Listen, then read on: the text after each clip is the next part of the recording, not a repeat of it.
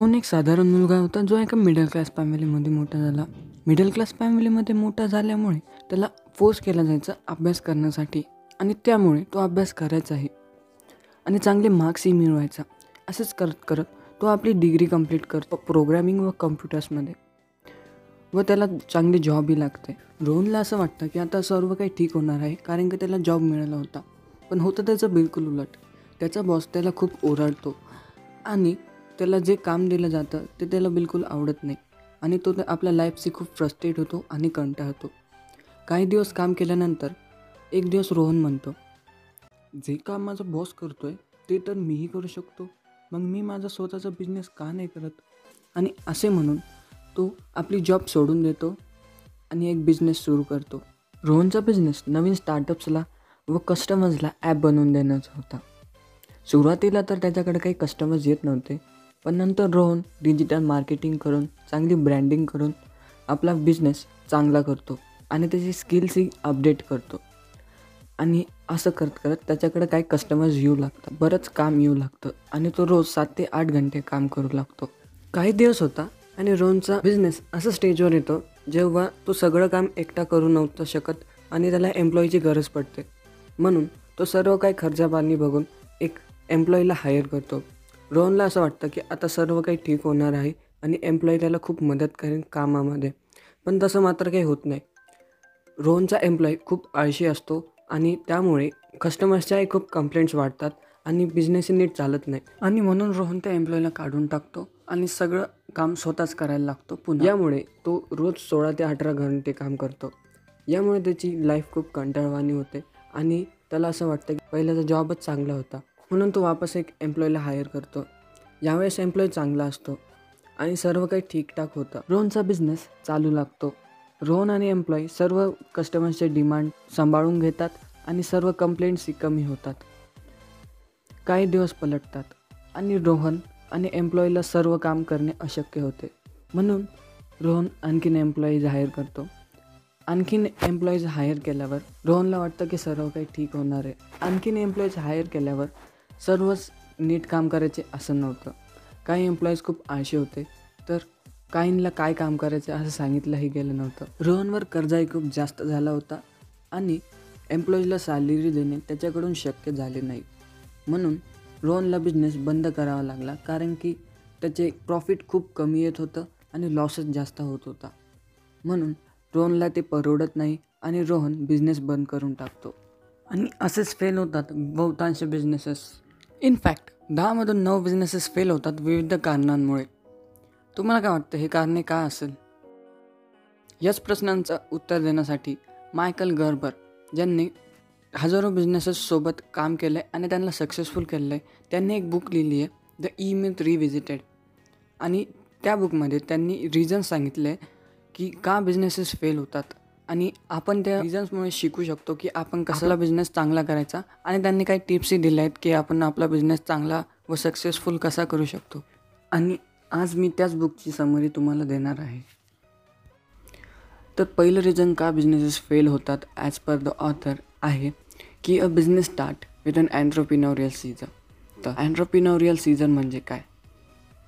अँट्रोपिनोरियल season म्हणजे तसं आपल्या रोहनच्या क्ले केसमध्ये रोहन बिझनेस सुरू करतो कारण की त्याला जॉबपासून फ्रस्ट्रेशन होतं. त्याचा बॉस त्याला खूप ओरडतो. आणि स्वतःचा बॉस त्याला स्वतःच बनायचं असतं. आणि विविध असेच कारणं. ऑथर म्हणतात की जर एखादा बिझनेस असा सुरू झाला असेल तर त्या एंटरप्रिनरच्या मनामध्ये एक फेक इमेज बनलेली असते एका बिझनेस बाबतीत. आणि त्याला असं वाटतं की बिझनेस करणे खूप सोपे आहे.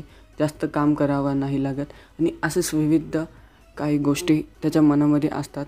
आणि तो बिझनेस सुरू करतो. पण नंतर त्याला कळतं की बिझनेस करणं खूप अवघड असतं आणि यामुळे तो बिझनेस फेल होतो. दुसरं reason as per Michael Gerber की का बिझनेसेस फेल होतात ते आहे की अँट्रप्रिनरच्या मनामध्ये एक फेटल ॲझम्शन असतं.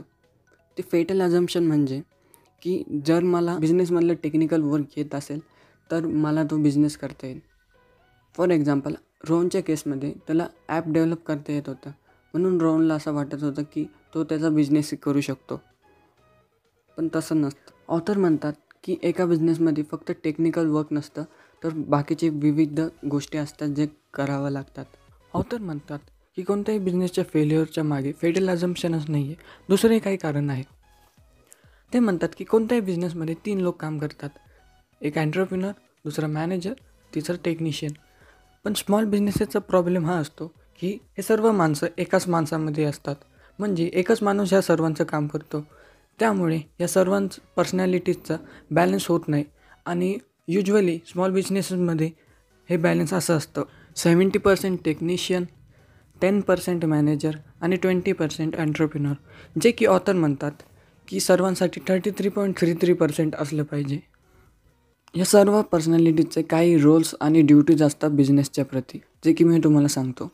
द अँटरप्रिनर याला ऑथरने स्वप्नाळू असे म्हणले आहे.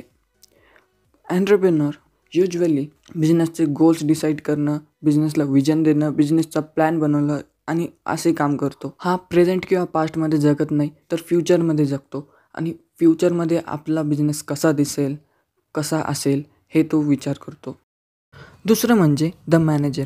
एक मॅनेजर मेनली सर्व काम एक प्रॉपर वेमध्ये करते की नाही हे बघतो. सर्व गोष्टींना तो प्रॉपर ऑर्डर व टाईममध्ये आणतो. मॅनेजर मेनली पास्टला संबोधून काम करतो. आणि तिसरा म्हणजे द टेक्निशियन टेक्निशियनला ऑथर म्हणतात the doer of the things for example रोहनच्या केसमध्ये ॲप डेव्हलप करणं हे टेक्निशियनचं काम होतं. जर तुमचा एखादा कॅफे असेल तर कॉफी बनवणं हे टेक्निशियनचं काम असेल. आणि सर्व गोष्टींना बॅलन्स करणं म्हणजे सर्व पर्सनॅलिटीला बॅलन्स करणं यालाच बिझनेस करणं म्हणतात. ऑथर सांगतात की कोणत्याही बिझनेसचे तीन स्टेजेस असतात. पहिलं स्टेज म्हणजे द इन्फन्सी स्टेज इन्फन्सी स्टेजमध्ये जो माणूस बिझनेस सुरू करतोच तोच सर्व काही काम करतो. जसं रोहन पहिले सर्व काम करत होता आणि मग नंतर त्यांनी मदत घेतली. इन्फन्सी स्टेजमध्ये सर्व काही नीट होतं आणि बिझनेस हळूहळू ग्रो करतो. सर्व काही ठीक असतं.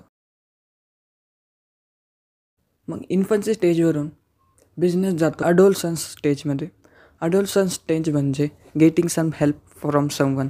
म्हणजेच जसं रोहनने एक एम्प्लॉय हायर केला होता तसंच कोणत्याही बिझनेसमध्ये एम्प्लॉयला हायर करणे म्हणजेच ॲडोल्सन स्टेज. ॲडोल्सन स्टेजमध्ये युजली टेक्निशियन असतो म्हणजे जो ओनर असतो त्याला इतकं काम करावं लागतं जे की त्याच्या कम्फर्ट झोनच्या बाहेर असतं म्हणजे त्याच्या ॲबिलिटीच्या बाहेर असतं. ॲडोल्सन स्टेजमध्ये ऑथर सांगतात की तीन गोष्टी होऊ शकतात.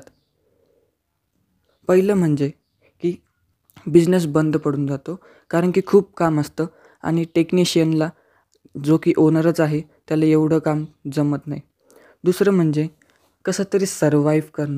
जे की सर्वात ट्रॅजिक गोष्ट आहे ऑथरच्या अकॉर्डिंग सर्वाईव्ह करणं म्हणजे रोज अठरा एकोणावीस वीस असे घंटे काम करणं जे की जॉब होऊन खूप जास्त खराब आहे.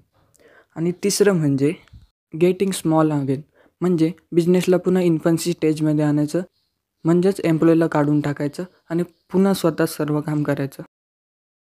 तिसरं स्टेज जे ऑथर सांगतात ती आहे द मॅच्युरिटी स्टेज या स्टेजमध्ये सर्व बिग कंपनीज येतात जसं की Amazon Apple Google etcetera etcetera maturity स्टेजमध्ये कोणताही एक माणूस किंवा काही एम्प्लॉईज काम नाही करत तर पूर्ण सिस्टीम असते जी काम करते.